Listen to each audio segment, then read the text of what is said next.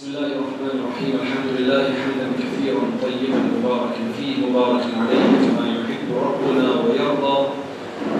جل جلاله وعم نواله والصلاة والسلام على سيد الحبيب المصطفى صلى الله تعالى عليه وعلى آله وصحبه وبارك وسلم تسليما كثيرا إلى يوم الدين. أما بعد.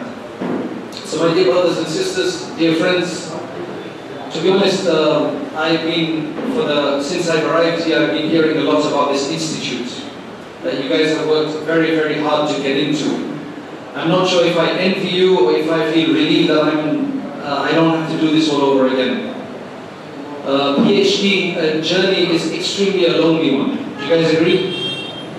Is it an exciting journey? I mean, is it a lonely journey or what? Some of you are excited about it. It's, uh, it's something you want to do. When you actually start doing it, you can't wait until it's complete. But in the process of the three or four years, this was my case. I had a full-time job, I had four children, and I was doing a PhD at the same time. I was an imam in the masjid and I was doing a PhD. And it was tough to try to balance the research.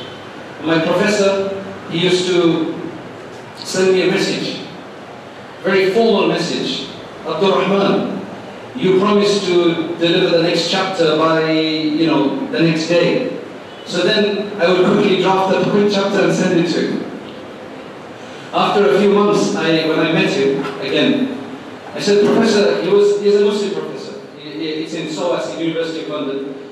I said, um, Professor, you don't need to be very formal with me. You can just tell me, where's the work? You don't need to be very formal with me. I want you to just break the ice. So, uh, it's because I have so many other things that were going on at the same time. It was very difficult to commit here and commit there. So eventually in the final year, I decided I need to get this finished because it's like a burden now. So then I worked very hard and I got it done, alhamdulillah. And uh, in the Viva, after I submitted it, the two professors uh, in the, the Viva process, Alhamdulillah, one of them, uh, one of them said, I'm, he was an older professor from another university. He said, I'm really glad that I've been able to read something like this uh, before, you know, before I leave academia. So he was, Alhamdulillah, he was impressed by it because you know when you go to the Viva, and if they tell you you have to do a major rewrite for 18 months, I didn't want to touch my PhD again. After I finished it, I didn't want to touch it again. So Alhamdulillah, he passed it with minor corrections, three months, Alhamdulillah. It's, uh, so I, I pray that Allah make it easy for you as well. But the best part of it, which I miss, is the concerted research that you're able to do when you're in the midst of it. Because it's about, a PhD is supposed to be a full-time job. So you should essentially close out everything else and you should be focused. And that's really the only time you can really uh, the thought process develops. That's why PhDs are never done in one year because you, you can't mature in your field in one year. It takes two, three years to let your ideas develop and mature and come to some kind of fruition. So I can understand why it's four years or three years or whatever it is. I can understand that. And I wish that I could do it now. I can only make an effort to undertake any kind of serious research when I'm writing a book. Are you okay? Okay, so Allah subhanahu, uh, Allah subhanahu wa ta'ala says, وَأَنْتُمُ الْأَعْلَوْنَ إِن كُنْتُم مُؤْمِنِينَ True believers. That obviously is a very general statement. How do we understand that? How do we implement that? How can we make it work in a practical sense? The other thing that Allah, the Prophet sallallahu alayhi wa said, um, إن الله كتب الإحسان في كل شيء. Allah subhanahu wa ta'ala has written excellence in everything. And then the Prophet ﷺ gave some examples. That when you do this, then make sure you do it properly. When you do this, then you do it properly. Ihsan, the concept of ihsan, comes from the root in Arabic. Every word in Arabic, every name in Arabic, every term in Arabic comes from a root letter. Root, three root letters. So let me give you an example. Uh, what's your name? Yeah, as long as you've got an Arabic name, not a Persian name. Ashraf al-Haq. What is that supposed to mean? Ashraf means the most noble, al-haq of the truthful one. That's a good example. Ashraf is an Arabic term, al-haq is an Arabic term. So Ashraf comes from the root letters shin Ra, Fa, Sharaf. Sharaf means nobility. Ashraf means the most noble. Right? Uh, what's your name? Yeah. Muntasir or Muntasir? Okay. You better say Muntasir with a sad because it makes a difference. Arabic is a very sensitive language. In the Quran we have the word qalb. Illa Ja'a biqalbin salim, biqalbin salim. If you read it in our Indian way, biqalbin salim, you mess up the meaning big time. Do you know what the difference between qalb and kalb is? What? Heart and dog. So it says that you won't be successful in the hereafter unless you come with a sound heart. And unfortunately some of us read it except with a sound dog. You don't want to come with a dog in the hereafter. I mean, that's the last thing you want to come with. So Arabic is very sensitive. For example, if you look at the word uh, Maliki Yawmiddin, Malik, it's written Mim Lam Kaf. Do you have a board here? No. This is a wedding hall. you don't have boards in wedding halls, right? Mim Lam Kaf. Mim Lam Kaf. You can read Karazabar, standing fatha, Malik, which means owner or sovereign. You can read Malik, which basically means king again. You can read it milk, which means ownership. You can read it mulk, which means sovereignty. You can read it malak, which means angel. From three letters, you can make so many different words. Arabic is very sensitive. So, the word ihsan, ihsan comes from the word husn. What does husn mean? We use that in Urdu. It means beauty. Ihsan is a transitive term. It means to do something, to create husn in something. Anything in the form of if'al, ihsan, right? Ikram, it means to do something to someone else. Ihsan means to deliver husn, deliver beauty, deliver excellence, to perfect something, to make something accomplished, to enhance something. That's what the word ihsan means. Very comprehensive term. The Prophet said, Allah has prescribed upon you ihsan, excellence, creating beauty, creating enhancement uh, in everything. Whatever you do, whether that be your, uh, if you cook, if you want to be a, a chef, proper cuisine, you know, uh, you, you, need to have ihsan in that. Uh, that's why, mashallah, in England, the Queen had her 70, 70, uh, your Queen, not just my Queen, your Queen as well, the British Commonwealth, right? She had her 70th, uh, 70th anniversary. And you know who cooked? You know who baked a cake? It was a hijabi woman. She baked the cake for her very special occasion because in England we have this show called the Bake Off, the National Bake Off. All of these bakers, they get together, they compete with one another, and this Muslim woman with the hijab, and she won. So then she was told to bake the cake. That's what we call ihsan. In everything, a mu'min is supposed to do ihsan is supposed to deliver excellence, whatever that be, right? Not to the level of narcissism or, uh, you know, that, that there's an extreme in everything. Um, I am a perfectionist. So when we're public, I'm a publisher. When I'm publishing, I'm fussing over the aesthetics, the beauty. Some people think, why do you have to bother with this? Optical alignment and all of these curling between letters. That's my field, I love it. I, I enjoy it. Some people say, why do you bother? Just push the workout. In a, you know, even if it looks sloppy. I don't believe in that. I think the message of a book can be delivered much further when you have ihsan in it, when it's beautified, when it's perfected, as far as possible. Nothing can be perfect in this world. What's amazing is that sometimes we publish a book. I've had several editors and proofreaders read over it, really good proofreaders, and we still find mistakes afterwards. That's just human, we do to the best of our ability, that's all it is. Right? We can never reach perfection, so there has to be a limit to these things. So, I commend you um, for all, the uh, all of the description of people you've jumped through many, many hoops, very competitive, uh, you've played a lot of uh, competitive, uh, uh, you've been in a lot of competitive uh, uh, competitions and other things to be able to get to where you are. So I ask Allah subhanahu wa ta'ala to take you now even further and to give you perfection in everything. In your work, and uh, the only thing that is required for anybody with perfection is that they don't use their perfection. They don't use, or I would say, they don't waste their ability in the wrong thing. Um, a friend of mine, we did, we memorized the Quran together. He very intelligent. Uh, I, after we finished Hifz, I went to do Alim class. Right? I went to do Alim class. He went to uh, to uh, to uh, to study further to become a medical doctor. So he went into medicine, Liverpool University. He finished his medical degree. He practiced for a while. He even did a specialization in tropical medicine, everything. Just last year, he called me. He says, "Look, I'm giving up this whole thing. I want to be an alim." Now he wants to be an alim. Find me something relevant. Find me somebody that can teach me at my level. Right? Because, uh, subhanAllah, because I, I don't want to medical, you know, I don't want to be in the medical field anymore.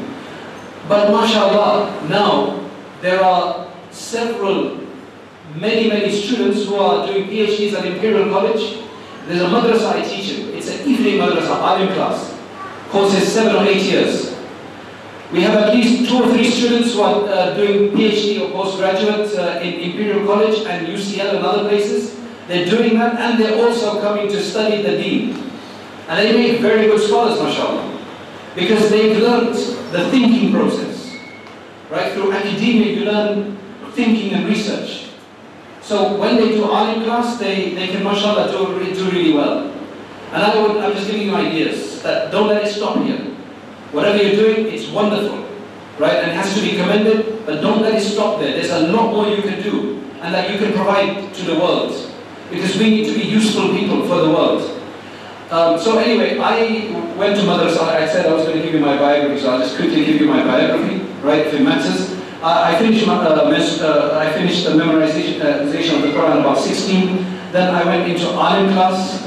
For six years I studied uh, did you know Arabic and Hadith and Tafsir and, and so on. I had some wonderful teachers. But then I wanted to study for further three years outside.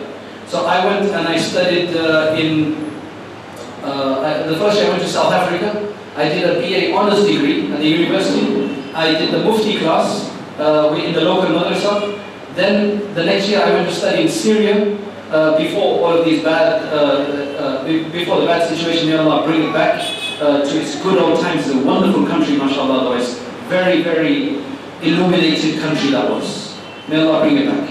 And then the third year, I came to Saharanpur to do the Mufti class again because I wasn't satisfied. I'm still not satisfied, but uh, I wasn't satisfied, so I did the Mufti class again. Then I went to America for eight years. I became an Imam there in California.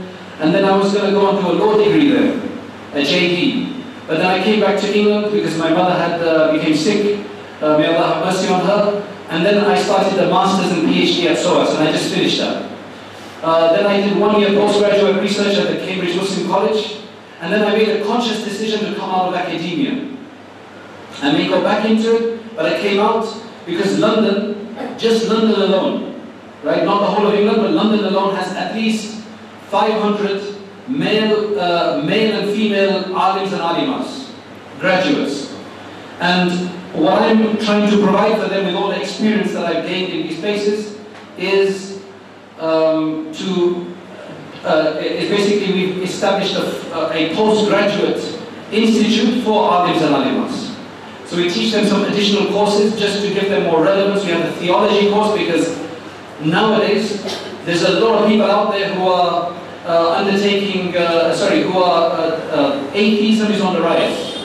Because you've, uh, uh, if, you, if you from the 16th century, atheism has already, always been around. There's always been somebody who denies God.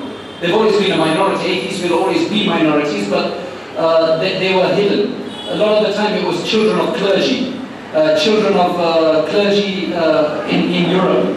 And a lot of the time they would try to spread some ideas of atheism in a, in a coded way, because you couldn't be openly atheist because the church ran Europe.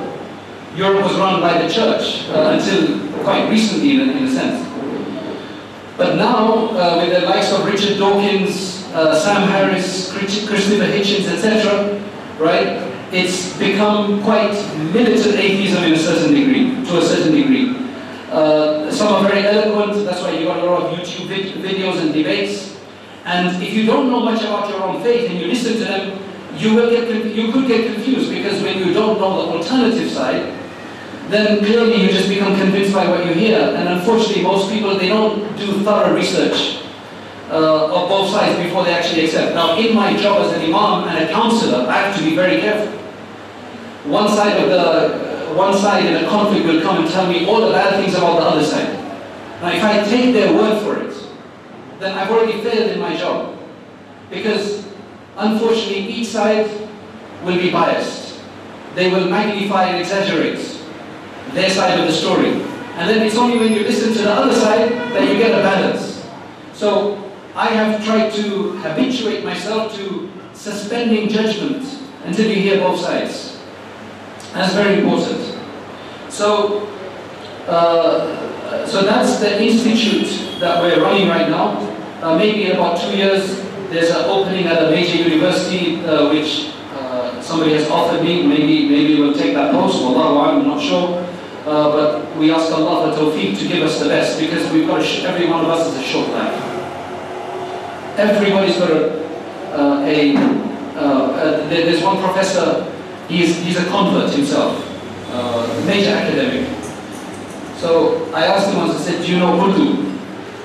So he said, no. I said, because I know he knows Turkish, he knows Persian, he knows German, he knows several other languages. I said, why don't you learn Urdu? He said, I would love to, but life is now very short. So you have to realize that regardless of how we are, wherever we are, mortality is a reality. We're going to die one day. I know we don't like to think about it. But we are going to die one day. And it's a good idea to try to pace ourselves and to place ourselves in the right place. When we get the best of this world, but definitely the best of the hereafter. We don't want to miss out on being, we, we don't want to be the best in this world and then we lose out on the hereafter. We want to get the best of both. That's what I call excellence. I know it's difficult. There's a lot of challenges. There's a lot of people that will come in your way to that. But that's the nature of this world.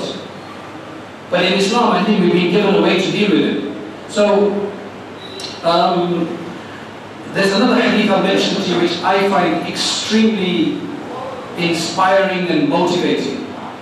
There's a hadith rated by Imam Ahmad in his Musnad and um, Ibn Hibban in his Sahih from a lesser known companion whose name is Amr ibn al-Hamiq radiallahu anhu. He's not very well known, he's not a famous like Abu Hurairah and so on.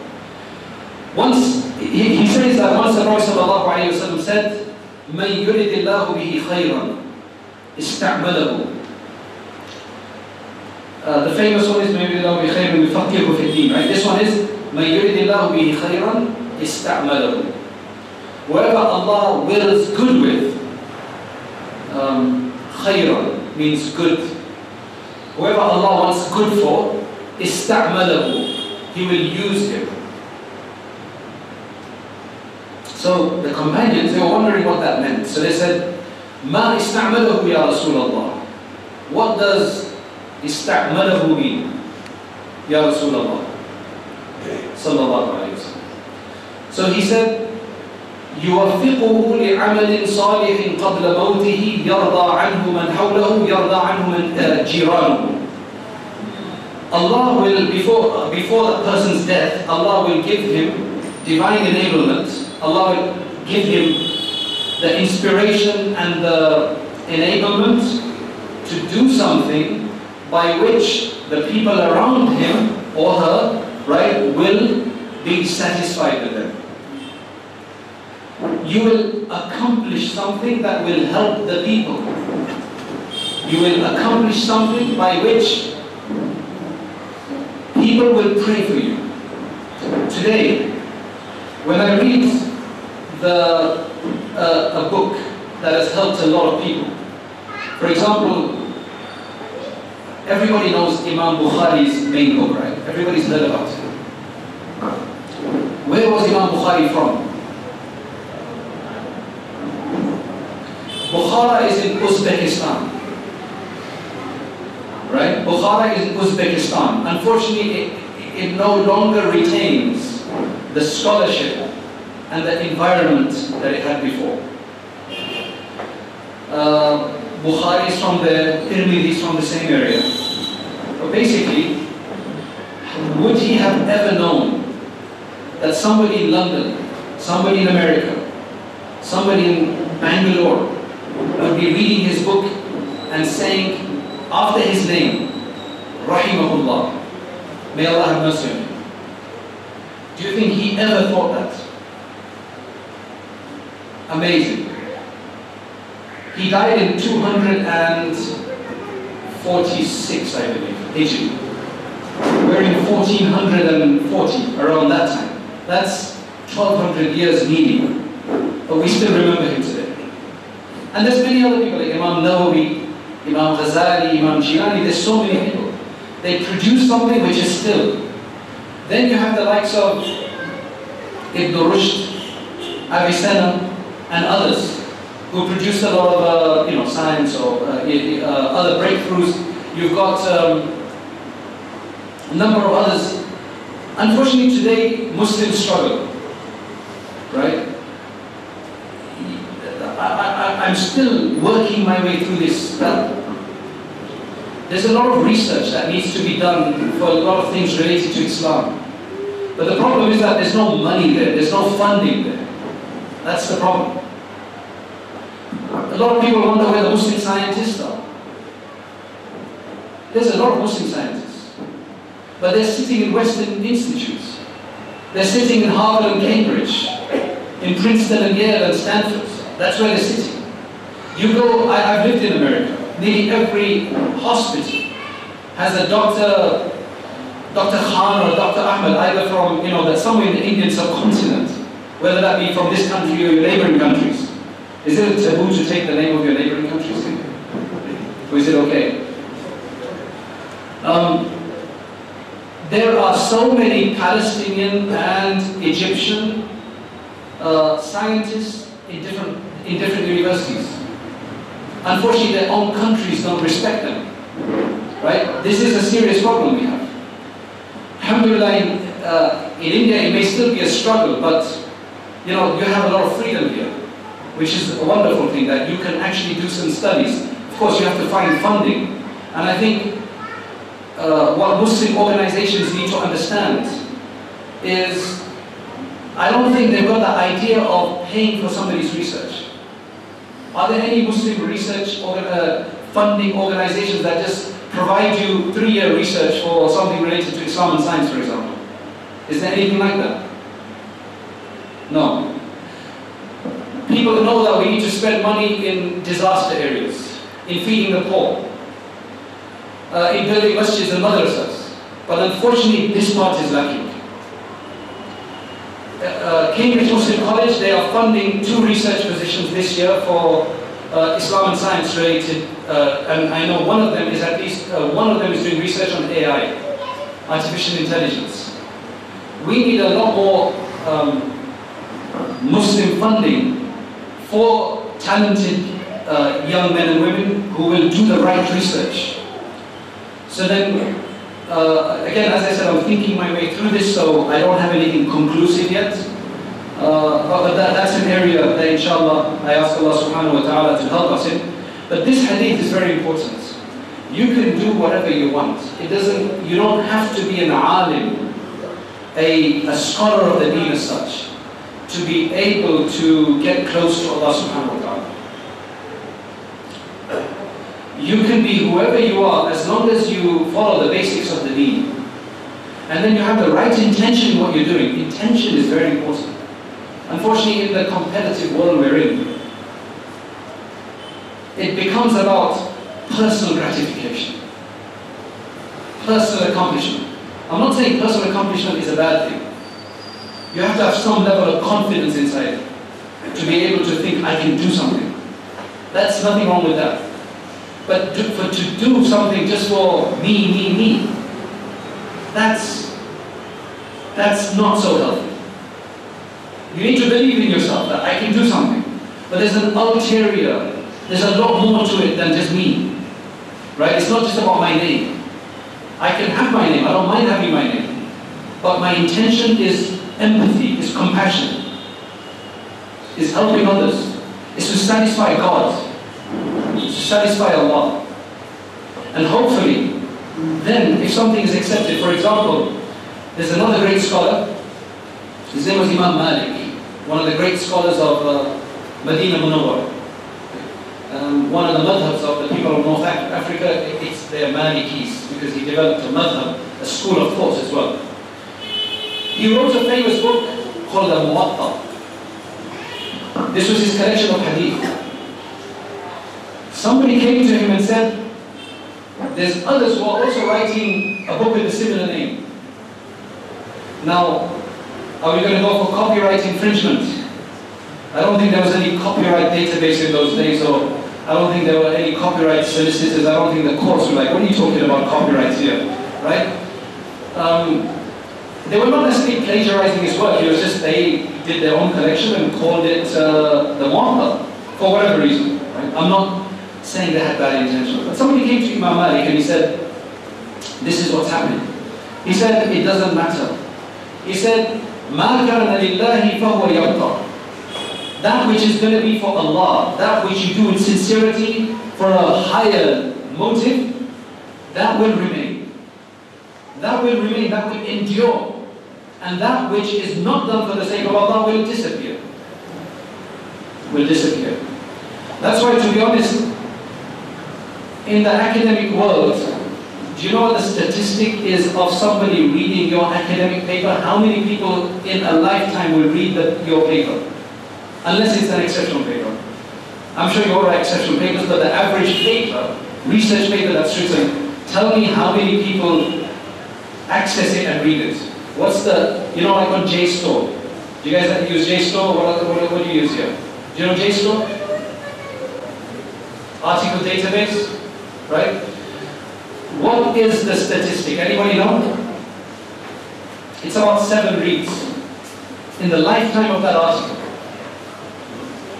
You work so hard, you get it peer reviewed, and then seven people read it. Not saying that should demote you, but it's just a sad fact. Now, that's what I don't want to do, so I've gone mainstream.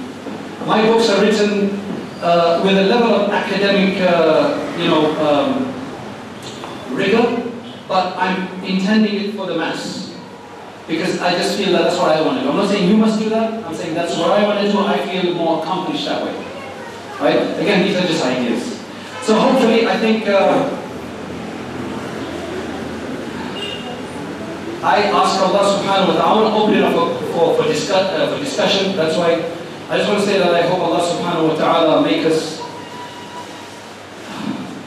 famous dua. Oh Allah, make us the, the keys for goodness. Allah's given you something, an ability, a capability. If you can use that to open up certain doors of goodness that the world can benefit from, as opposed to use the ability Allah has given us to open the door of wrong or evil. Generally, most people are followers. Right? They're not willing to uh, go against the grain. Right? Some of us like to go against the grain, do something different. But there's a risk in that which has you have to be careful of.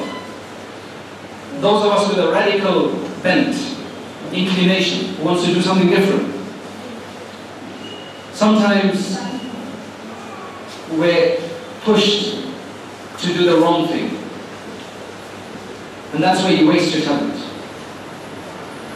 It's about getting it right.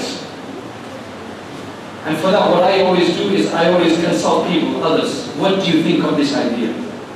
What do you think of this? How will it be received? Is there benefit in that as I perceive it? Or is that just a misjudgment? Always helps a lot.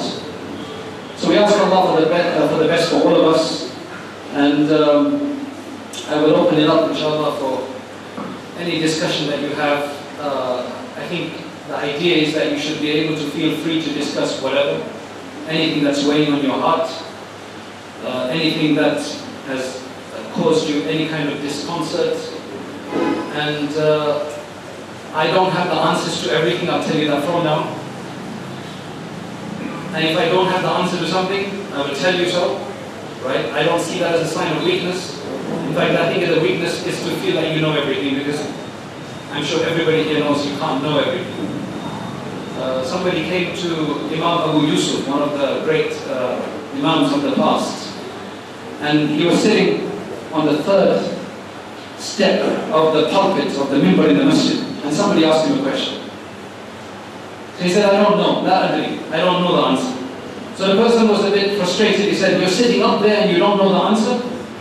He said, Yes, I'm only sitting according to my level of knowledge. If I sat, sat according to the level of my ignorance, I'd be up there instead. Right? Ignorance is a reality. And we should just, uh, I will use this, I will write the question down, I will use it to go and research it afterwards.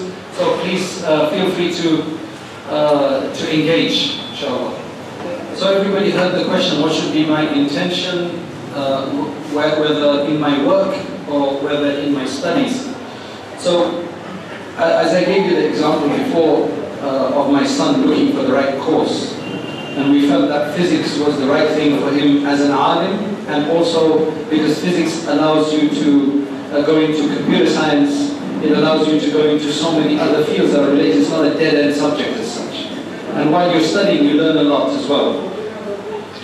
So the intention, I believe that uh, the richness of Islam is found in the ability to have multiple intentions.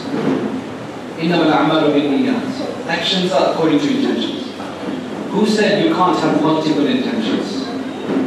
You can have multiple intentions for a single act, single activity. The only time having a multiple intention is a problem is if one intention cancels out the other, they're contradictory intentions. Right? So the intention for working and the intention for studying needs to be, in my opinion, and again, you could you know, come up with other ideas, it doesn't have to be limited uh, is that number one, I want to earn a halal living, if it's a work. There's nothing wrong with that, that's a sunnah, especially for men to provide, that's a special sunnah, right? It, uh, know, that, that's important, right? Um, I want to contribute to society not just to Muslims but to humanity as a whole, right? That's in itself uh, uh, uh another. I want. It depends on what you're what you're doing, right? It depends on what you're producing, what you're researching. So of course your research area needs to be very carefully thought out. So the intention could be multifold in the sense of I want to earn a living for myself. I want to help my uh, uh, my cause. I want to uh, benefit others. I want to, now, it could get a bit complicated. I want to make a name for myself, not because I want to be famous for the sake of being famous, and put myself on Facebook all the time and everything. No, that's not the idea because unfortunately that's what Facebook allows you to do today, and Instagram, right? Uh, people with absolutely nothing, no capability can just basically dress up in a certain way and sometimes become famous. So I want to be known so that I can help a higher cause. Because some causes, you have to be known and influential to be able to make a difference. It, that's a very, it, it's a very complicated one because you, we sometimes fame gets to us. You know, when you start receiving the awards and the accolades, fame gets to you. That's why the heart needs to be constantly nurtured to keep us down because any kind of knowledge will push you up. But you need a heart full of dhikr of Allah to keep it in balance. Otherwise, you, we get too full of ourselves. It's very easy to do that. Very easy to do that. So multiple intentions. Ultimately, as a Muslim, our intention should also be though, that I want to please Allah subhanahu wa ta'ala. That I want to please Allah with the work I'm doing. And you know, once you get that intention, then you'll be able to overcome a lot of the difficulties within your work. You'll feel a sense of contentment because inshallah you're doing it for the right reason. And Allah will place upon you blessing in your work. And just contentment is amazing. That's why sometimes even if you get a bit shortchanged or you do have a set, uh, suffer a bit of a setback somewhere, the beauty of a believer, the beauty of a believer is that he is successful from his intention, even if the work doesn't come to be afterwards to fruition. Because we get a lot on our intention. It doesn't mean you can make empty intentions. When you've got no capability, it's not make an intention. Right? You have something behind you. You know, you think you can do it, and then even if you fail afterwards, Allah will reward you for it. So we ask Allah for success. Okay, let's take these questions. I am a converted Muslim, reverted Muslim. What are my responsibilities for my non-Muslim parents and siblings? The, one of the wives of the Prophet Sallallahu Alaihi Wasallam, who was it? Umm Habiba, who was it? Not Umm Habiba, another one. She had a non-Muslim mother.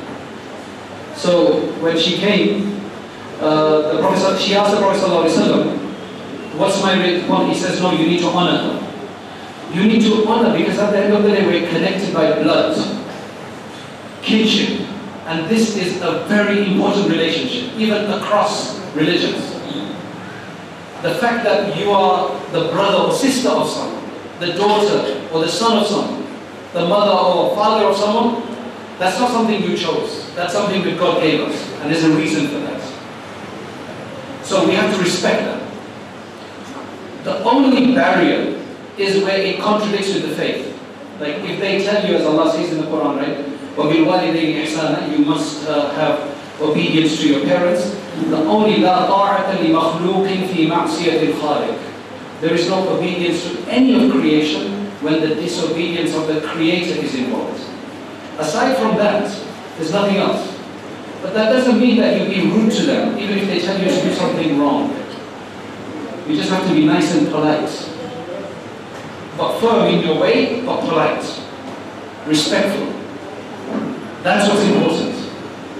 I know it's very difficult sometimes to be in, especially if your general extended family are not Muslim and they're not accepting, it's very difficult sometimes.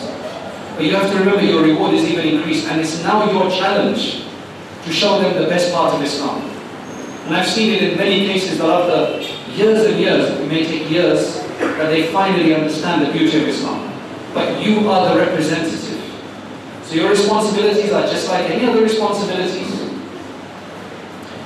Uh, as any family would have, except that you can't get involved in anything religious that contradicts your religion. That's, that, that is important. Another thing I want to clarify, it is not your responsibility to make them Muslim. Which basically means that every day that's all you talk about. Because eventually they're going to put a wall, they're going to, they're going to say, we don't want to speak to you anymore because that's what you speak about. But to do it through our behavior. The da'wah, the invitation for them, needs to be from our own behavior. You need to prove to people that Islam can provide a solution, not just say it provides a solution. There's a lot of empty calls out there, but it's about proving it, showing it, demonstrating it. The Prophet ﷺ is wonderful, the Quran is wonderful. You can't tell people, look, wonderful Quran, wonderful Prophet, wonderful Seerah, but we do something else. That's the difficulty. It's difficult, but may Allah make it easy. Assalamu alaikum. Just want to have your opinion about face covering and also the ruling about music. Oh, come on. These are like so common questions. I would thought you would have asked me some complicated questions. This is what I say about face covering, right? The Prophet Prophet's wives covered their face. In the time of the Prophet most women in Medina Munawwara covered their faces except the slave girls. Once Umar anhu saw a girl with her face covered, he pulled it off, he says, uh, there needs to be a distinction between the, uh, between the free women and the slave women. Alright, now please don't ask me a question about slavery now. Okay? Um, This is what I say. Uh, when somebody asks me how long does your beard need to be, is it wajib to have a long beard? Is it wajib to cover your face? My answer to them is this. It is the sunnah of Rasulullah. That's why I have it. A friend of mine is a convert. American convert, he went to study in Turkey, he came back to America. He used to wear a turban in Arizona where there was nobody else wearing a turban. And uh, somebody came to ask him the question, why do you wear this? It was actually another Muslim. Why do you wear this? So he said to him, I can't answer your question. Why? Because it's so personal. The reason I wear it is because, not because it's necessary, right, the turban, the imam, is because my prophet, who I rate as the best living person ever, he used to wear one. And I just want to be like him, so it's a very personal thing to me. Right? So, when it comes to face covering and beards and so on, this is what I say. If you cannot do it today, that's fine. But just don't justify it. There's a lot of things I can't do today, which I'd love to do. My intention is, inshallah, I'm going to do it tomorrow. Maybe not tomorrow, maybe next week, next month, next year, 10 years time. And I'm going to do it one day before I die. Oh Allah, give me himmah. Give me the, the ability to do so. I want to be as perfect as possible and accomplished as possible before I die. There's a lot of things we can't do. That doesn't mean that we justify that they mustn't be done or whatever. And you must just develop the iman, develop the confidence, inshallah, to do it. And you will if you ask Allah with sincerity. So that's the way generally I answer this question. Because if I tell you it is necessary and you think that's too harsh, you're going to say, forget this guy, it's too harsh, I'm not going to accept him. And if I say it's not, and there's people who believe it is, then they're going to say, well, this guy doesn't know what it is, he's too liberal, forget it. So what's the point? The point is practice, isn't it? The point is practice, it's in the Quran. يا أيها النبي قل لأزواجك وبناتك ونساء المؤمنين يدنين عليهن من جلابيبهن Right? That's the basis of it. There's a lot of difference of opinion about how exactly that's to be done. But anyway, all I would say is, you can't do it today, make an intention to do it tomorrow. That's the main thing. Right? Make an intention that we want to be perfect in every way of our faith. And we ask Allah to help. Uh, Assalamu alaikum. Seeking knowledge of the deen particularly is the prime duty of every Muslim. But from where can we get the authentic data, especially the working women working in a remote area? MashaAllah. Today, Alhamdulillah, Allah has provided us as communities have become more scattered and as people have gone to live in remote areas. As long as you've got internet there, then mashallah, you can study whatever you want. Right? Uh, Zamzam Academy, which we have free lectures on. We have people listening to it from Australia to, you know, just in the last five, six days, the questions that I've received. Only three from UK. All the other questions from Ethiopia, Addis Ababa, Ethiopia, from Sweden, from even from India, Coimbatore, wherever that is. Where is that? Tamil Nadu. So one from Bangalore. The internet is amazing. This is the beauty of the internet. To go and study. Right? And especially for women in the comfort of their own home. And the benefit is that on if it's on YouTube or on the website, the sheikh is at your disposal. You can speed him up to double the speed if he's taking too long, or one and a half times the speed. You can say, no, please say it again and rewind and redo it. There's so much flexibility nowadays, so I don't think anybody's going to accept, unless they're living like in a desert with no access. Then why are you living there? Sorry? Now, the authentic data, there's a lot of confusion. The problem with the internet is there's a lot of confusion. There are people out there on the internet saying this is halal that's haram and that's halal and all sorts of crazy things, right? That's really confusing. I think what we need to do is you need to find, first pray to Allah subhanahu wa ta'ala, oh Allah show me the truth as the truth and allow me to follow it. And show me the wrong as the wrong and allow me to abstain from it. Oh Allah, guide me, guide me. I want to learn the true deen. Then find some ulama who you trust in their knowledge, in their behavior, uh, and other ulama respect them. You know, if you go to a, somebody who's claiming to be a medical doctor, but nobody else respects that doctor and thinks that they are charlatan, right? W would you go to that doctor? People in the industry, they know who's respectful, you know, who's respectable. That's why فَاسْأَلُوا أَهْلَ الذِّكْرِ إِن كُنتُمْ لَا تَعْلَمُونَ Ask the people knowledge if you don't know. I, I use that a lot. I will find out what the people, uh, what the ulama think about a certain thing. And uh, if that's the case, then you go ahead. These are certain guidelines you can use, and ultimately Allah will provide you if you've got it. But uh, hopefully that's helpful. Okay, I'm going to have to hurry up now because a lot of questions and less time. How to deal with non-mahram in our labs, class, uh, uh, mess, everywhere we go, they are uh, go, they may be there. How one should behave in such environment? That's a very good question. If you're already at university, then one of the biggest challenges, especially I'm assuming, um, yeah, I'm not sure if this is from a man or a woman, but it's the same. You have to be very careful. Especially if you're not married and you're at the age of marriage, then we have hormones, right? We have hormones and they're aging, right? And there's an attraction. So it gets very difficult. Now for some women, some men will come and praise them, oh you look so beautiful. Halas, finish. Right? Be careful with these things. Right? Be careful. Some men, they sit with women and they say, oh, we were just giving them dawah. Right? These are all excuses. You have to be very... They, they say that uh, there's a few keys, they say. You have to be professional in your, uh, in your uh, because sometimes you're working together. It's a very, what happens is that, you know, when you're working together on a project, there will be certain successes. And when humans do something together, whoever they are, there's a bonding that takes place. Right? Naturally, there's a bonding. Then there's high fives that they give each other. Right? In fact, one person, he would try to be religious, but try to be cool in the wrong way. So he would say, well, let's do a high five like this. You know, let's do it like this. It's just stupidity, I think. I think it's just stupidity, right?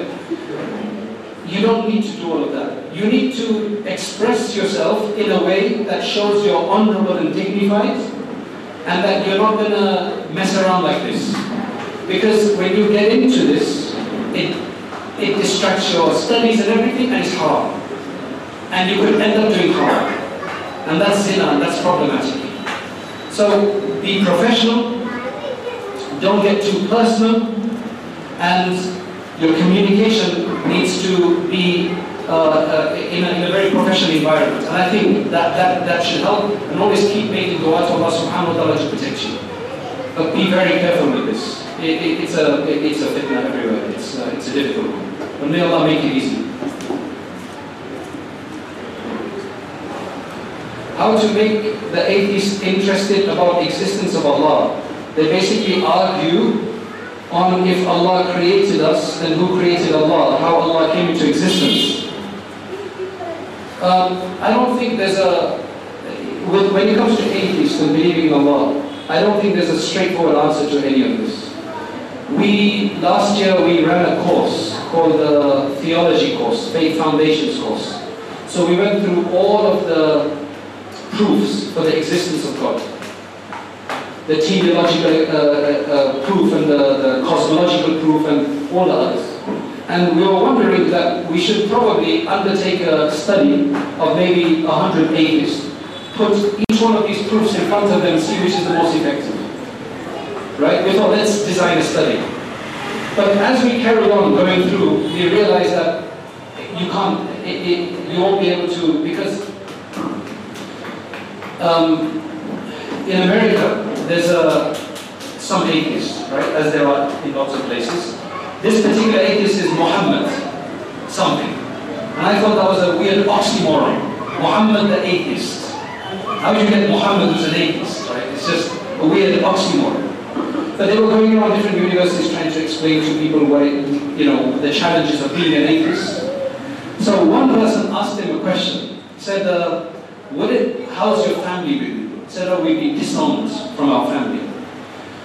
Um, then they said, wouldn't it have just been easier to believe? And he said, that's the problem. We can't believe. And that's what shocked me. That's what woke me up. we can't believe. The reason for this, Imam Ghazali went through a, a kind of a crisis where he said that people born in Christian houses grow up to be strong Christians, Jews, strong Jews, Muslims, Muslims. That doesn't prove the truth of your religion. So let me start from a neutral position. Let me only take the absolutes, the axiomatic beliefs, things that everybody agrees with. So he said, I started looking into what can be considered to be axiomatic, just like two is greater than one. That's supposedly an axiomatic belief, right? He said, but when I opened the door of skepticism, even the very fundamental agreed upon ideas became open to skepticism. He explains it very beautifully. He says that, you know, when you're seeing a dream, when you're in a dream, don't you feel like you're in a reality? If you're seeing a nightmare, and you feel like you're in an accident or something happened or you failed an exam or whatever, you tomorrow's you have an exam, Allah give you success in your exam, right? But in your, you know, you feel like this. And then suddenly you, you're sweating and everything, you wake up and you feel, Alhamdulillah, that was just a dream. But when you were in the dream, didn't you think it was a reality? Did you feel that it was not a reality? It's a reality. Right now, is this a reality? Is this really taking place? Or is this another sleep? And we will wake up from this and this will also be a dream. Can you prove it that it's not? Can science prove it? Can any, any subject, can any discipline prove this? We just hope it's not a dream, right? We just hope it's not a dream. It's been long enough. It's a very long dream, so it should be okay. Right? But sometimes dreams are very long as well, and then you wake up from them. That's when he realized that, for example, somebody says to you that uh, you tell somebody, I'm, you know, my father's, my mother's son. Prove it. Yeah, birth certificate. Birth certificate is no proof. You can probably forge them in India, right? Can't you forge birth certificates? You probably can, right? It's forged. DNA testing. DNA testing is not 100%. A friend of mine, his wife is the head of a really prestigious uh, fertility clinic. They had a couple who came in, all the tests, everything, test tube, you know, IVF, everything, produ- uh, the, produced child. Now the husband is rejecting the child. They had to go and test all of the couples who came in between to see if there was any cross-contamination. No problems in that, no problem in procedure. Then they had to consult with one of the top uh, um, geneticists, I think he is, uh, in America, I don't know who he is. And it was an exceptional circumstance. Right? So even DNA doesn't give you 100%, it's about 99% or whatever, it's not 100%. If somebody wants to be skeptical, there's no end to skepticism.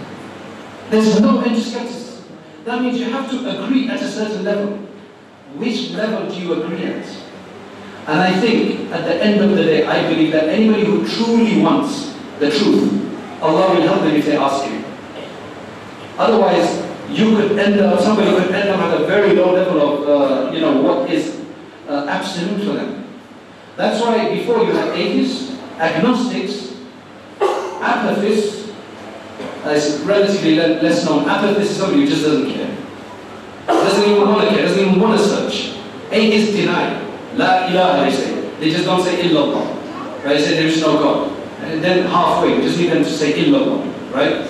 Um, agnostics say we can't know. We still have to keep looking. I think somebody came up with that idea and said we need to keep looking. So somebody's taken that and essentially followed that idea that we need to keep looking. Otherwise, it's an absurd idea. Humans have been looking for so long. Somebody, somebody must have got it, and if nobody's ever going to get it, then nobody will get it. That's just my primitive way of looking at it.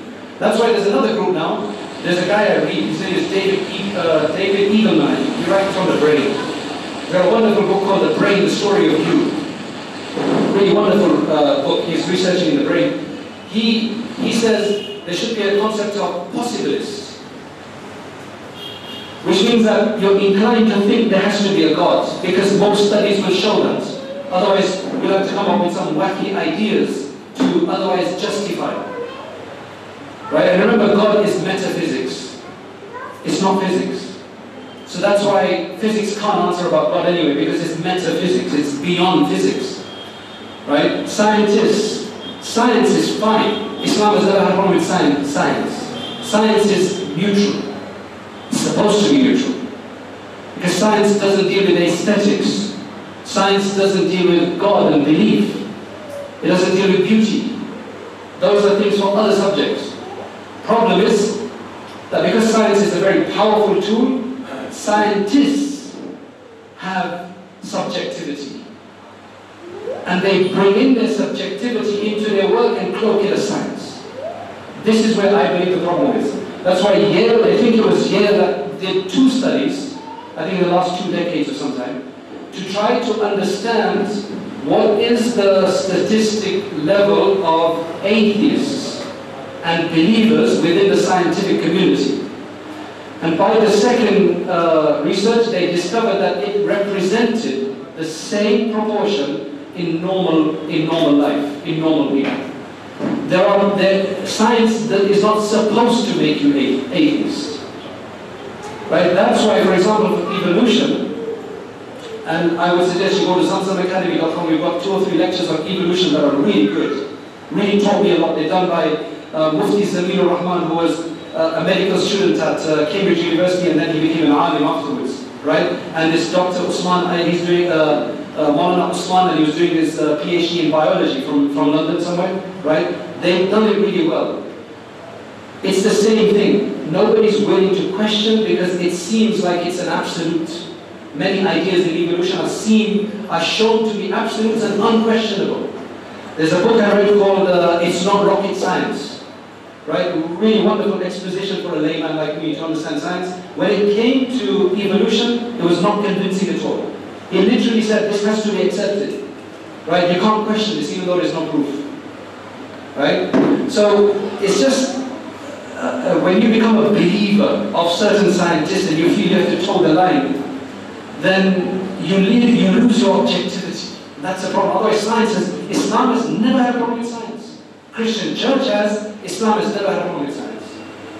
We do have a problem with certain scientists who are using science in a different way. But that's a challenge for people inside the community because sometimes some of those ideas dominate.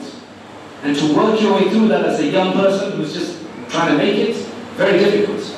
But there's a job for you. Right? That's something you need to work with. So,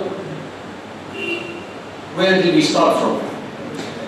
Um, so this idea about who created Allah, I think it's very simple to understand that, is that eventually the causal chain has to stop somewhere. I don't think anybody agrees with an infinite regress in a causal chain.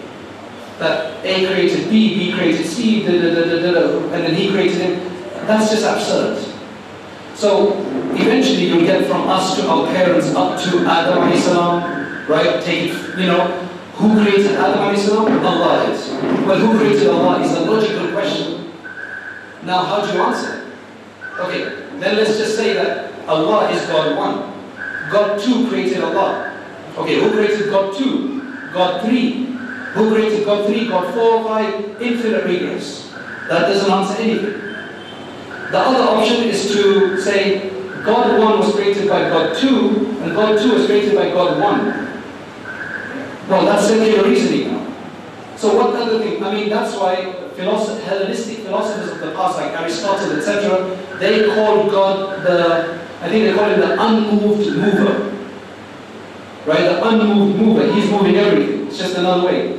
Uh, you can say the first non-contingent, well, the only non-contingent beginning.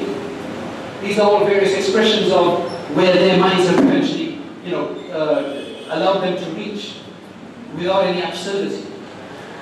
So I believe anybody who has this issue, you can try. Right? You can try to explain to them who God is, but I would depend. A lot, a lot of people ask me that I've got a friend, which book should I give him on Islam? Now you can't just recommend one book. It depends. Is he scientific? then maybe a scientific book, book on Islam is helpful. Is he philosophical? Give him a philosophical. Is he spiritual? Doesn't care about science at all, just philosophical. Philosophical. Right? There's many ways of explaining. But at the end of the day, it's not our obligation to convince the world. Many people, they come to me, I've got a work colleague, there's a man, and saying the work colleague is a woman, I've been telling her about Islam for two years, but she won't accept. What should I do now? So I leave her alone. Why are you going to convince her? Isn't there hundreds of other people you can convince? Right? That's just a joke, by the way. But that did happen. Um, but I believe that it's through beauty. A lot of people have disregarded God because why is France so anti-religion? Not just anti-Islam. Why is it anti-religion? It's only, it's only anti-Islam more than others because other, other religions have pretty much become passive. It's only Islam that's still active. So that's why it's more against Islam. They hate all religion because they were persecuted by the church. In the whole of Europe, they were persecuted most. There's a book you should read if you're interested in this subject called Atheists, the Origin of the Species. It, it, it's, a, it's a on uh, Darwin's book. Atheists, the Origin of the Species. Beautiful exposition by, I forget his name, um, but he, when he has the chapter on France, he says French fury. Because they are furious against religion because they've been persecuted. And it's in England, there's a woman she called me once from Pakistan, originally Pakistani. She's married to a non-Muslim. And now she was concerned about something. So I said, how did you end up marrying a Muslim? She said, my parents forced me to marry my cousin or somebody from my relatives in Pakistan. We had no compassion. So I finally escaped the marriage and essentially what happens is a lot of people, they use religion to justify culture. They don't care about religion anywhere else, but when it comes to you must marry her, then this is, Islam tells you that because I'm your parents. Right? And it gives the people a wrong idea. So that's why a lot of the time people who lost their faith is because of disenfranchisement. It's because of feeling isolated, having a bad experience. I believe you should show them love. You should, pastorally, you need to deal with people, not have an argument with them. You need to show where the weakness is. You know, it has to be a long-term relate to find out and then try to help them. If you're serious about it. Night and day are continuous process. Night changes into day gradually and vice versa. Therefore, question arises if Allah descends to the heaven, to the lower heaven and goes back, then He will miss some of His servants. How to understand? It's a very good question. Okay, there's a hadith which says that at the last portion of the night, God descends to the first heaven and says, Is there anyone to ask? I will give them. It's so the aqidah of the vast majority, if not the overwhelming Ahlul Sunnah wal Jama'ah is that God cannot be characterized by any movement, transposition, or any other kind of human uh, action. So what he's saying, this is figurative, this is metaphorical, symbolic. He's saying that God is closest to you at the last portion of the night.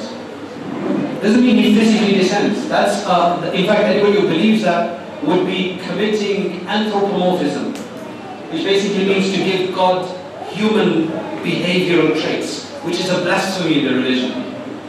Majority of ulama, there are few who seem to indicate a physical movement, but they've been condemned and criticized, right? Uh, as mushabbiha, corporal, corporal realists, or anthropomorphists. Our belief is that Allah does not move. He is where He's always been, and we don't we, we, we don't talk about location because He's beyond time and space. Right?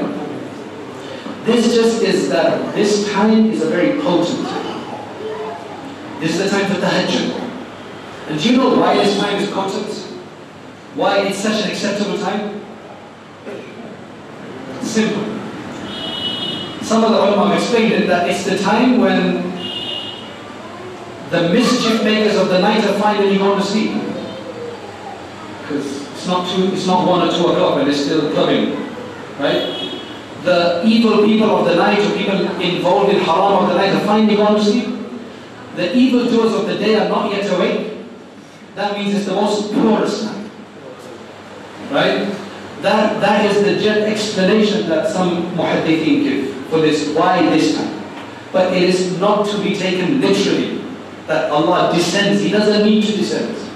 So that means that question doesn't even arise. Right? There is a one more hadith regarding Surah Yasin. I thought it is interpreted, uh, Allah says at the time of sunset, it goes, yes. This hadith, uh, this hadith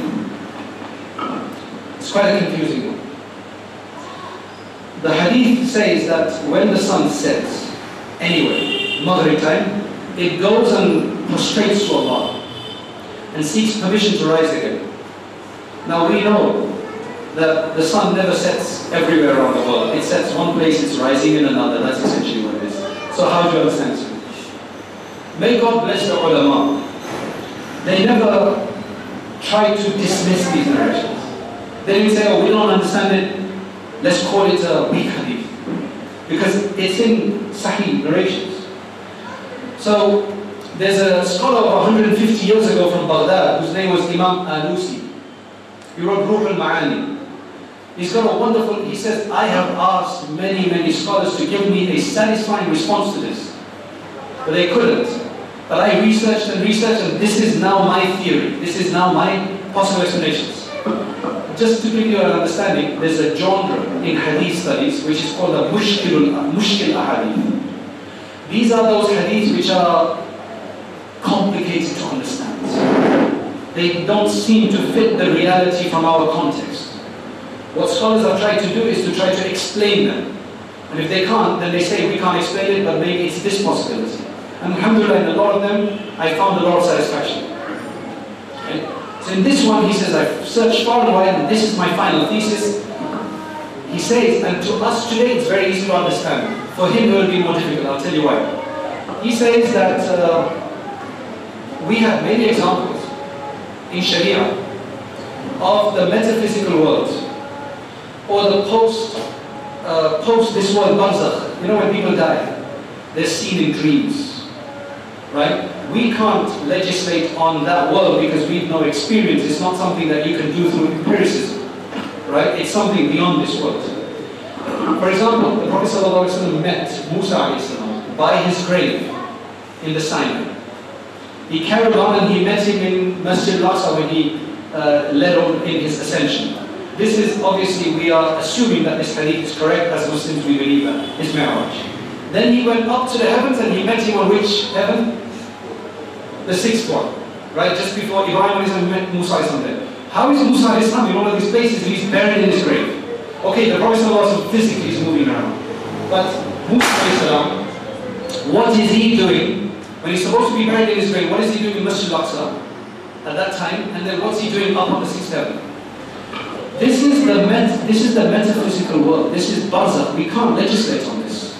There's a possibility. that It's from the realm of possibilities. We, we know that. It's proven. Right? A lot of scientific breakthroughs tell us about the realm of possibilities. Once you can prove something to be a possibility, then the details are secondary. Right? So, the soul and the body, now let's introduce the soul. The soul and the body is what humans are made of. In the, in the next life, the soul and the body, the soul could be in one place, it could take on another manifestation. The body could be in another place. You don't even have to have a body. You, somebody is eaten by lions. Somebody is cremated, totally incinerated. But the soul is still there. You still feel punishment or, or pleasure, according to the beliefs of the Ahlul Sunnah wal Jama'ah. Essentially what he's saying is that the sun is just a ball. It's a, it's a star, it's moving around. It never goes anywhere. But its soul that's representing it goes to Allah. And I think it's really cool because today we're talking about smart watches. We're talking about remote controlling things. Just opening your car by remote control would be unheard of 200 years ago. They're like, are you serious? Speaking somebody on the phone. That's the realm of possibilities Allah has opened up to us. So, it doesn't mean the actual ball globe of the sun goes. It's the Sun, the Spirit of the Sun, whatever that is, because what he explains is that there are many inanimate objects that have been said to speak. They have a consciousness, though different from us. For example, in another verse in the Quran, Allah says, فَسَوَّاهُنَّ سَبْعَ سَمَاوَاتٍ ثُمَّ اسْتَوَى إِلَى السَّمَاءِ فَسَوَّاهُنَّ سَبْعَ سَمَاوَاتٍ Then what did he say afterwards? ائْتِيَا طَوْعًا وَاسْكَبِرِكَ Allah addressed the heavens and the earth and he said to them ائتيا طوعا أو كرها come together whether you like it or not and they responded Allah says that they responded they say أتينا طاعئين we have come together in obedience Allah is giving consciousness. Now, a hundred years ago, saying an object has consciousness would have been impossible, rationally impossible to conceive. But today, with AI and with smart objects, your refrigerator at home, your watch, smart objects that speak to you. In fact, the Prophet said, a time will come when a person's uh, straps of his sandals will speak to him. What does that mean? Today you have Nike, uh, they have a certain, uh, they have a certain uh, footwear that is communicates with the I watch or the i, what's it called? iWatch, what's it called? Is it iWatch? Don't want to get it wrong. Um, smart objects Allah has shown us in our life. That's the, that could be the reality talking about. Maybe there's something even more to come. Because AI is opening up some crazy dark realms. Right? That, subhanAllah, I don't even get into that. It's scary. Some of the, the potentials of, some of the negative potentials. Right?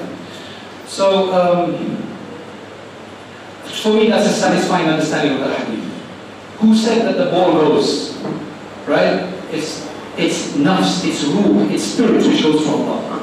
Uh, so uh, we must be very careful that we don't dismiss things just because we don't get it. Right? In fact, there's another hadith which says that, you know, when adhan is given, then the shaitan, that's the one thing that chases shaitan away. And it says, وَلَهُ durat. He passes winds. Now, there's some skeptics who looked at this hadith and they say, what a crazy hadith, why would you say something like this? It sounds absurd. Subhanallah. Has anybody dealt with horses? No? Those are too natural for us and we just deal with iPhones. Right? Somebody who has worked with horses will say that when you get a horse to gallop, it generally lets off wind. Now the hadith makes it quite clear that the Sahaba would have known this because they're in tune with horses and camels and things like that. Right? So how can we dismiss something just because we, we, it sounds absurd to us? Anthropology tells you not to become armchair critics. You have to immerse yourself in the other culture to understand where they're coming from. It's very easy. The Western world likes to criticize everything without realizing what it is. So anyway, that just gives you an example. In Islam, girls are allowed doing job? If yes, women can work. It's just where do you work is the question. You have to find a safe environment. My wife works. She teaches. She teaches women. So she doesn't have a problem. If you don't have women working in certain areas, then we won't be able to run certain things. It's just about finding the best option. That's the difficulty. Uh, there's, um, uh, you know what it is? I'm writing a book on marriage right now. And one of the things I've written about is that a lot of marriages are breaking. Some of the most divorces are documented, are recorded in the first, second, third of January, or second, third, fourth January. Why? Because in, I don't know about here, but in where I live, Christmas time is parties. And a huge degree of inform, informality takes place. Lots of beer flows. And lots of marriages break up. This is a proper statistic highest rates of divorces are in the beginning of January. And these are for those who are married, which is a small fraction of the entire community anyway. You see, at work, is, this is the problem. You will wake up, dress up, make yourself up, right, to see a, to, to appear a particular way, and go to work. The man and the woman. unrelated.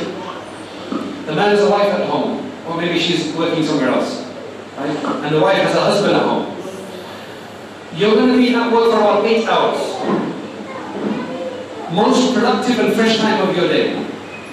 You've just woken up. You've prepared and dressed for this. Most productive time. You're going to work very closely with people. You're going to share failures. You're going to share emotions. You're going to share successes. You're going to develop. Probably, if you've been newly married, you probably get to know a woman at work or a man at work probably better within the projects that you do than maybe your own husband or wife. Then you come home and you're tired. And he's tired. Where do you think things are going with this? From a practical level.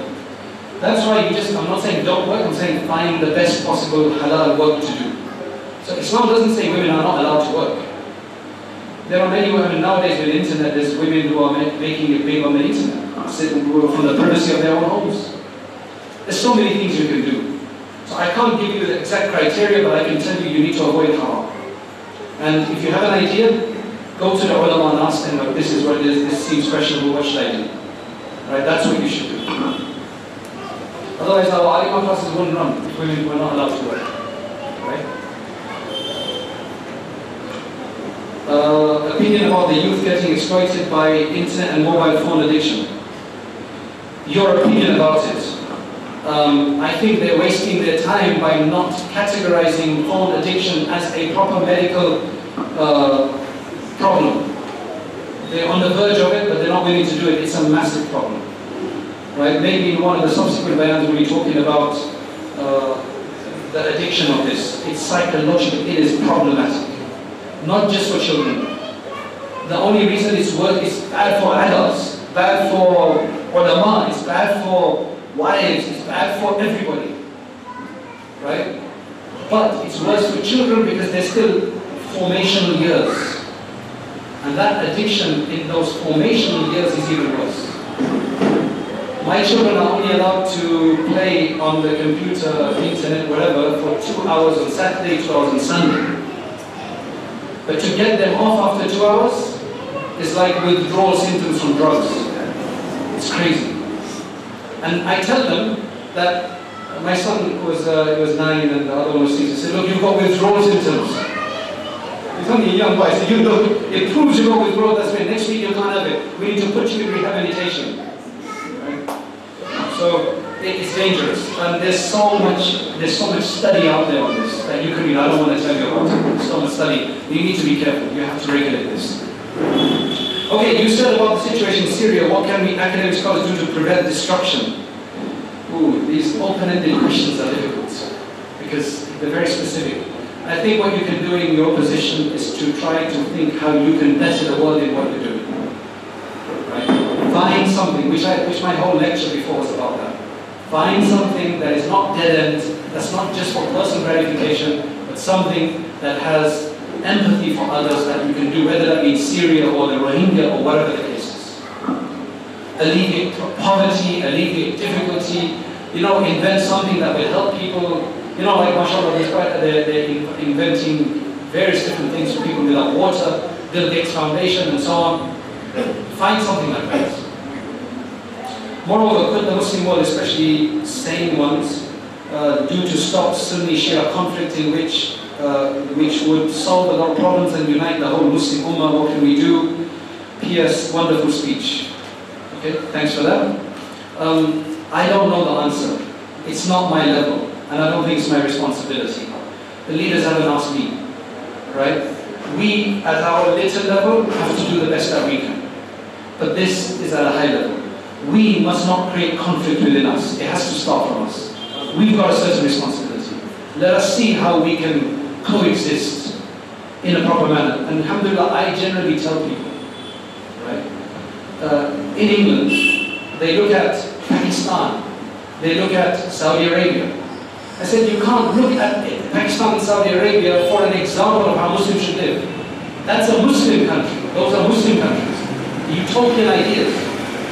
Look at India. India has survived as Muslims, even when Muslims ruled India, they were always a minority. Did you know that? Muslims have never been a majority in the country, right? 15%, I think. We've always been a minority. But, mashallah, the ulama, they figured out ways to. That's why we don't need a minority fiqh, we already have one. Fatawa Hindiyah. Yes, the last 30 years or 40 years has changed the world. Unprecedented changes that you would never have seen. The, world was the same for about 5, 6, 7, 8 of century before about 50 years ago, or maybe 100 years ago. But in the last 100 years, the way the world has changed is unprecedented, and it's never going to go back, at least from what we can see. It's just that some of us have not caught up yet and have not provided the solutions that we need. I confess to that. Right? Some of us ulama have not been able to provide that solution yet. I completely confess to that. It's a hard job, right? But Alhamdulillah now I can see now that there are a number of ulama, especially in the West as well, who are picking up now. And they're trying to provide solutions for this modern world. This has been a major uh, contention, right? This has been a major contention. That's why I see good days coming forward because something has Allah will protect this ummah. We're going definitely going down, and I think if you can get this kitab called uh, uh, Saviors of Islamic Spirit, uh, but don't get the Indian translation. That's a 50-year-old, uh, 1950s translation, very archaic. Try to get uh, uh, the one we published from White Thread, uh, White Thread Press. I'm not saying it just because we publish it, we publish it for a reason. It gives you an understanding of the ups and downs of the Ummah. You know, and today what we're fearing, what we're fearing is not the worst of it. We've had worse times before, but Allah inshallah will take us out. But you and I, all of us, have to make an effort. You can't just blame the ulama, and we can't blame just leaders. We all have a responsibility, we all have to do our little bit, inshallah. Being a PhD research scholar, how you balance personal professional life, personal life including deen? What kind of research we need to do to, for humanity, which includes our ummah? Why Muslim world countries spending money on basic research? I can't answer all of these questions. I mean, what kind of research we need? I'd have to sit down with you, or you would have to come up with three or four ideas, take it to an alim and say, look, what do you think? Right? There are ideas that I've got written down, I have to look through my phone because I've been compiling ideas. But right now, I'm, I'm unable to give them to you or talk about them because of all of these questions. But it's not something, don't wait for an idea. Think of ideas. Think of three or four ideas. Take them to a good scholar and have a discussion. What do you think? Take them to other professions. What do you think? It has to be a concerted effort to find the right way. Inshallah, you will. And always ask Allah, Allah, accept me for the service of your deen. Um, how do you balance your personal and professional life? Allah. That's a difficult one. Especially those who are a bit geeky, who love their books. What we don't want to be is that when we're with our lab, we're like the best. When we go outside, we don't even know how to say salam to someone. That's a massive problem that we sometimes have, right? I, I've had to, you know, because if I sit with somebody who I have nothing in common with, I find it very difficult to speak to them. But if they're like talking about science or cars or not about football, uh, or some books, or, or, or the Higgs boson, or the CERN reactor, Bismillah, let's talk about it. Though I don't know much about it, but let's talk about it. But that's Bill, uh, uh, Bill Gates. I read a report about him that one person went to meet him. So he was speaking to him, and uh, Bill Gates was like just thinking about something else and was just like speaking to him on the side. Only when he brought up a particular subject, then he paid attention. Some people are just very geeky. But we have to make a concerted effort to not be like that. Because akhlaq, interpersonal relationships, uh, your neighbors, your family members, they can't be disregarded. That's who we are. We're humans first. We're humans first. So we have to make an extra effort. And some people are so social, so social, that they, they can't sit down concentrate on anything. They just want to talk all the time. These are different types of people in the world.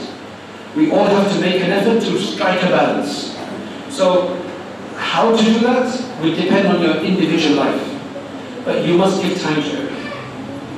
For example, there's one brother, he's a very, runs a very successful masjid in London. He's now older. One third of his week he spends working as part-time, one third with the family and one third in the masjid. Divides the time, and he's doing very successfully. You have to you have to consciously divide your time or realize where I'm going wrong. And inshallah that will help you. Uh, why Muslim world countries not spending money on basic research? I think because some of them are just on survival mode. Some of them are just on survival mode, just trying to survive, or they've got their own petty little uh, problems in other countries uh, based on their own arrogance, or whatever the case is. There's every country's difference. And again, that's not my responsibility. They're, they're way above my pay grade.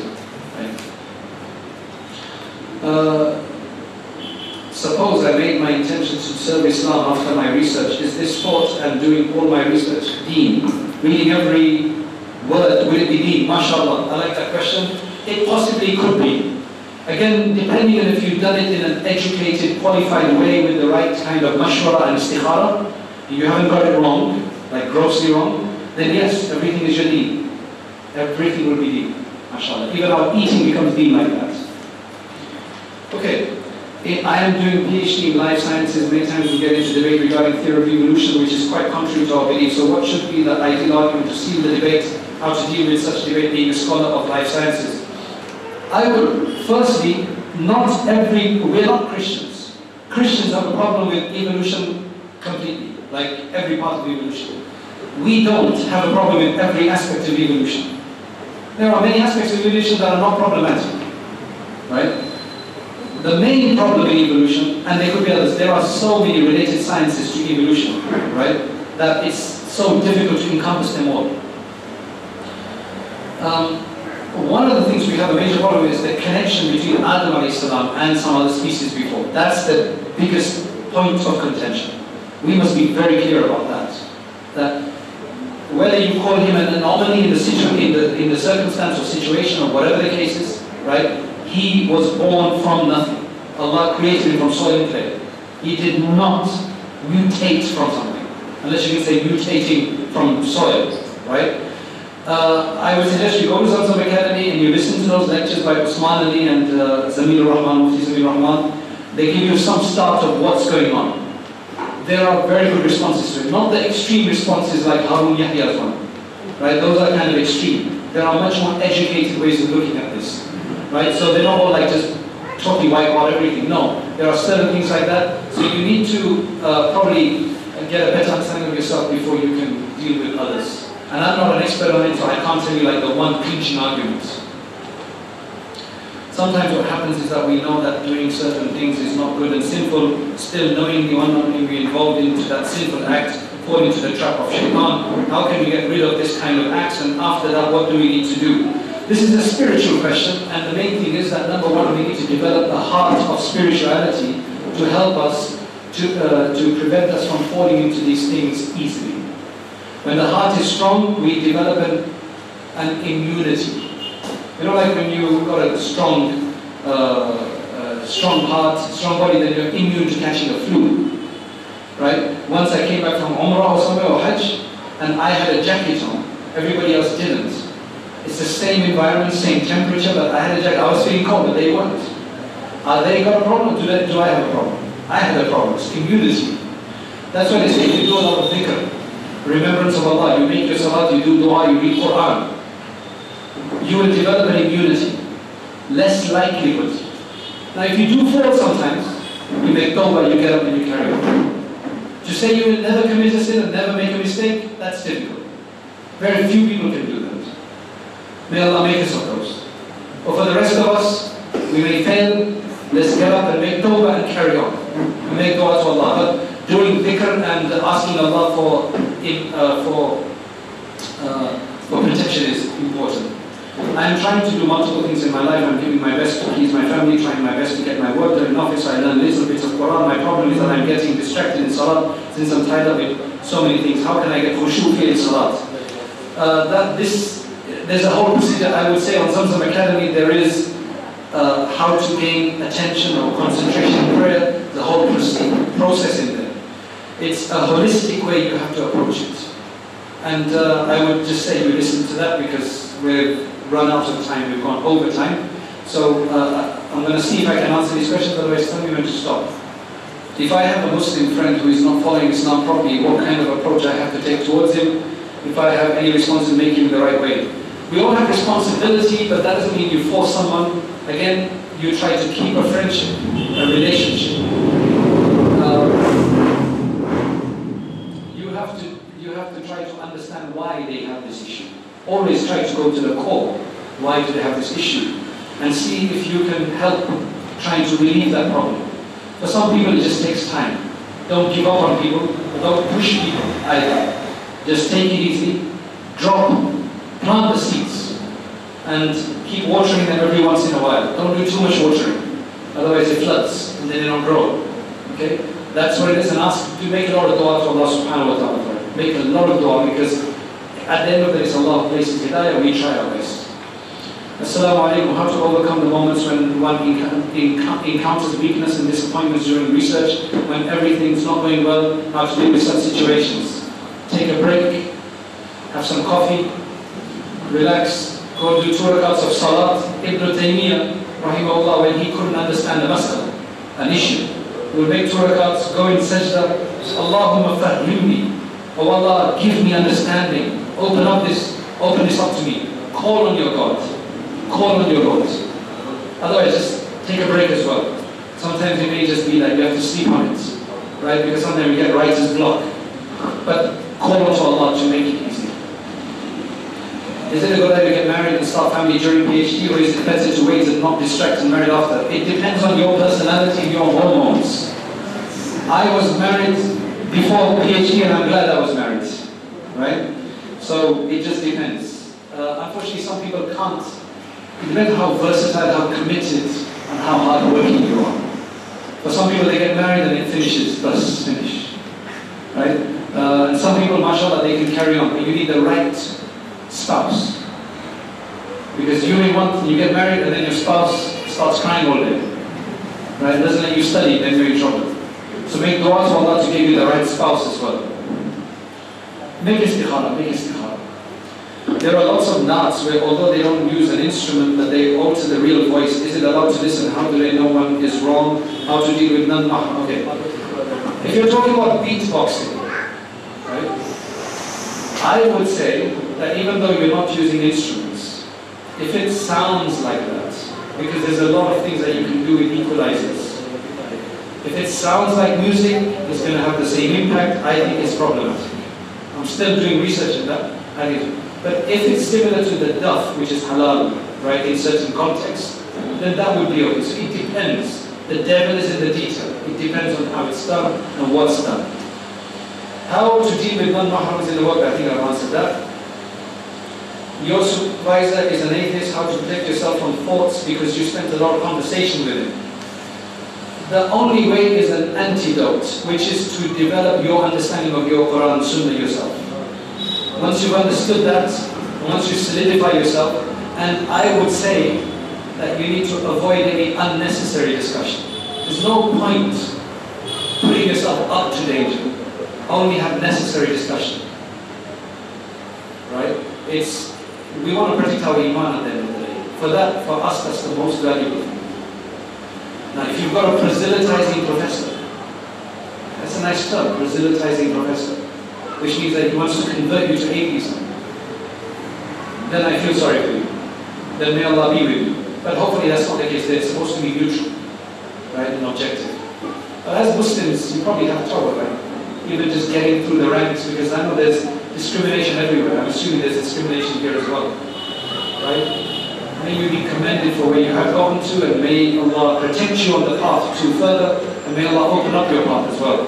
The best tasbih to recite uh, 100 istighfar in the morning and evening, which basically gives you forgiveness. If you do it in the evening, everything you've done since the morning gets forgiven.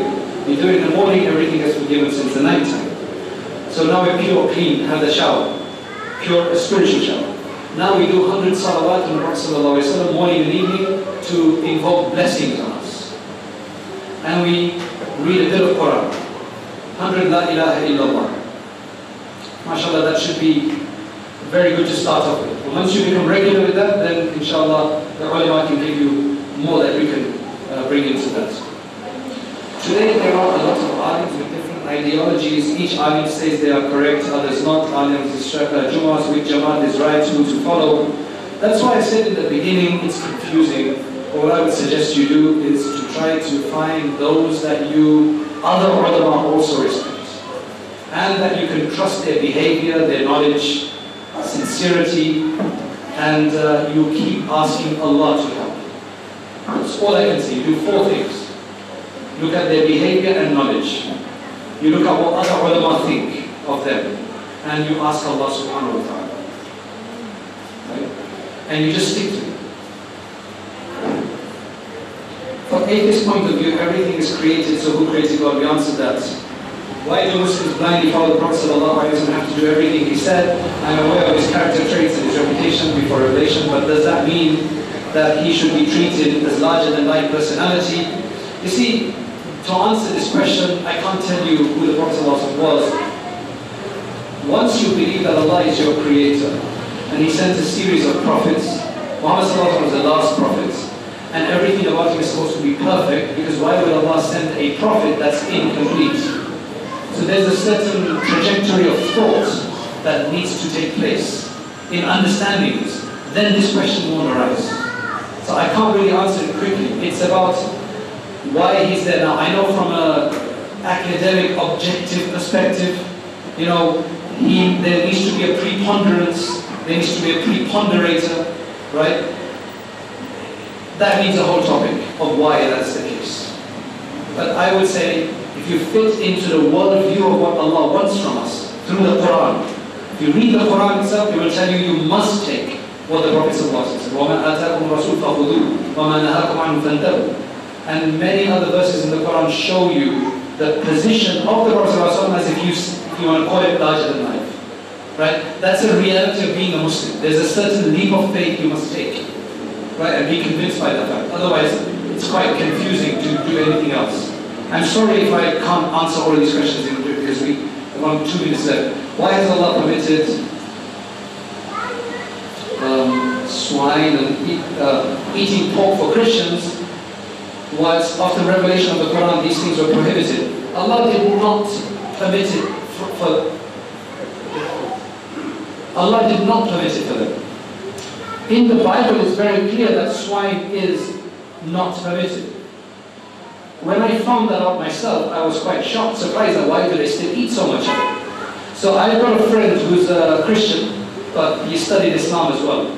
So I contacted him and said, why? Why doesn't any Christian follow this? He said, I think it was in the third century, they made a decision that dietary laws will not be followed.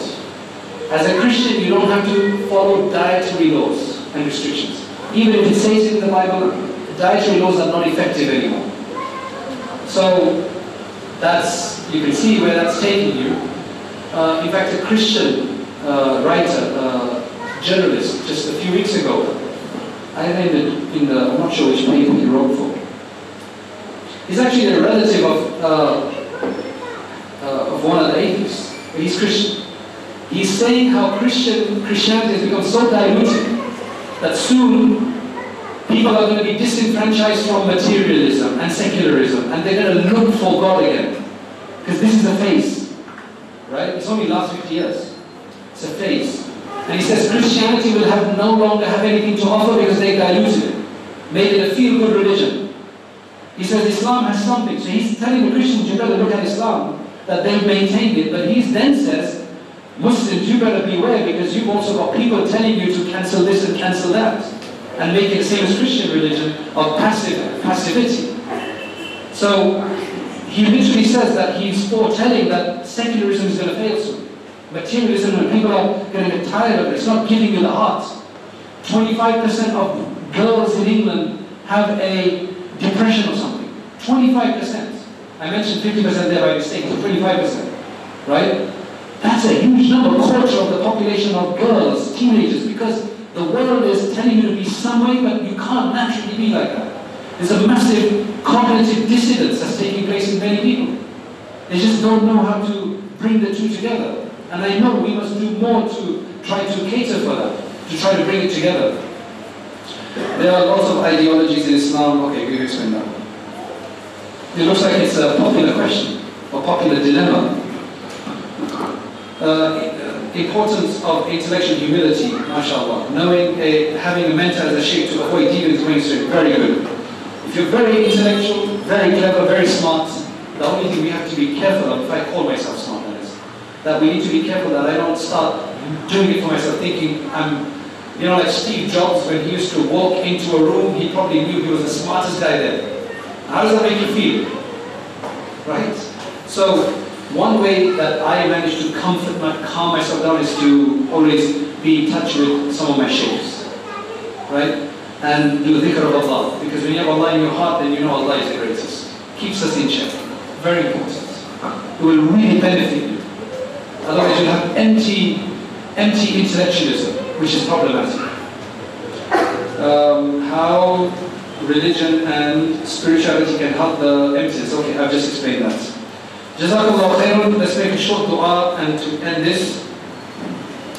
Is Islam opposed to modernity? No, it depends on what you mean by modernity. Modernity is a very vague term. Are we still in even modernity? We're supposed to be post post modernity. Right? We're talking about a time of individualism. So who cares what modernity is anyway? It's, it's finished. Modernity is gone. It's been discredited. So maybe the question is whether Islam think of postmodernism or postmodernity. It depends on what you mean by it. So all I would say is that the devil is in the detail. Anything that you're specifically concerned about, take that to a good scholar and see what they say about that. Not everything about modernity is going to be bad, but the post-modernity brings on capitalism. Capitalism is problematic. Right? Though we're all in it, it's problematic. But these are big topics. So inshallah, let me stop here.